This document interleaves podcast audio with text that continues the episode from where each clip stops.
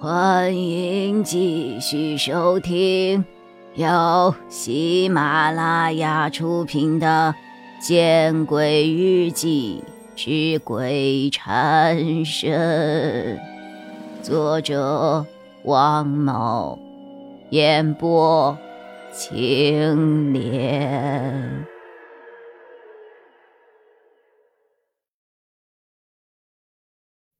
崔明。很是绝望的靠在了门边。为什么？我很是不解的看着他。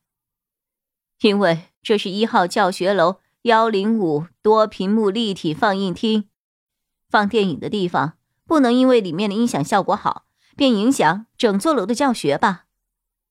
你的意思是，这里的隔音效果很好？嗯，音箱的分贝传不出去。除非你的嗓门比音箱还要大，那我们怎么办呢？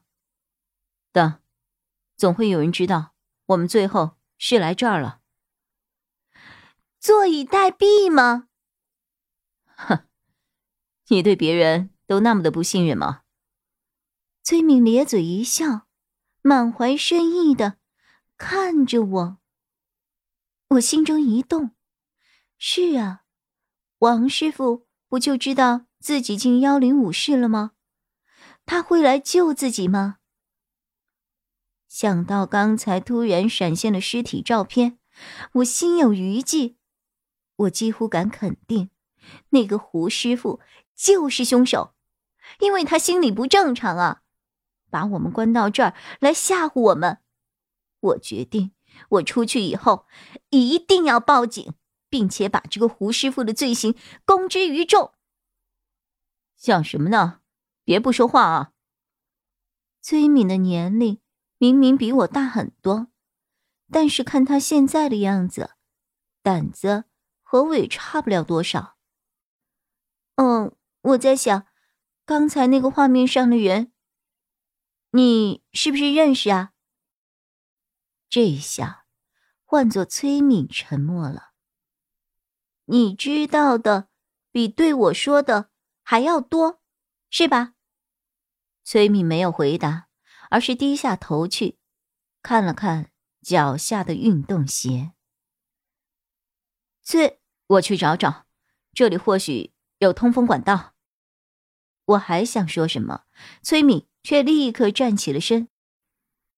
这一次我没有跟崔敏一起，放任他。自己摸黑过去了。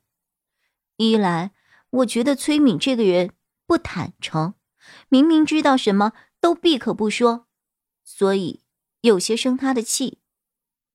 二来，我觉得靠在门上总比找个通风管道要安全吧。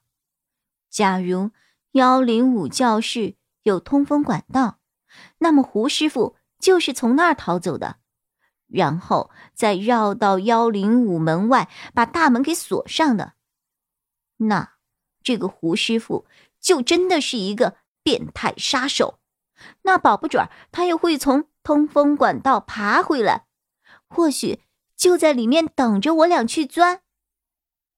我这一愣神儿，两分钟过去了。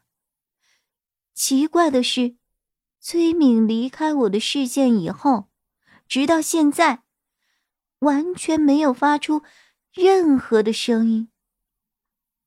我举起手机，借助微弱的灯光看了看幺零五教室，就我一个人。我沿着幺零五教室找了一圈，仍旧没有发现崔敏的身影。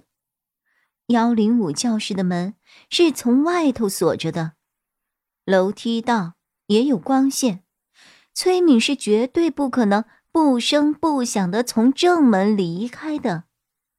而且，崔敏刚才去的地方与幺零五教室的门是相反方向的。这时，我把目光看向了幺零五教室一角的天花板上。一个不起眼的通风管道，莫非崔敏刚才说的，就是这个管道。可是，他是怎么爬上去的呢？幺零五教室没有桌子，没有凳子，更没有梯子。崔敏，除非是传说中能够一跃一丈高的武林高手，不然他怎么可能不声不响的进入天花板上的通风管道啊？再说了，这个通风管道上是有防护网的，防护网的扣却在外头。也就是说，就算崔敏是个武林高手，他不声不响的打开防护网，进了通风管道，但是他又是怎么把防护网给扣上的呢？想到这里，我不寒而栗。崔敏，崔敏，我知道你还在教室里。崔敏，别躲了，好吗？崔敏，我似乎是为了给自己壮胆，我故意放声大胆的喊着。可是，回答我的，却是幺零五教室的一片寂静。我突然想到了一个办法。我打开手机的录像功能，按下录像键。我手机的录像功能是自动测光的，感受到我周围的昏暗，手机就会自动的打开闪光灯。这样，我的手机就算有了手电的功能了。我心中大喜，后悔自己怎么早没有想到这个办法呀！而后，我举着手机。在幺零五教室里转了一圈，下一个，我的心猛然一惊，没有崔敏的身影。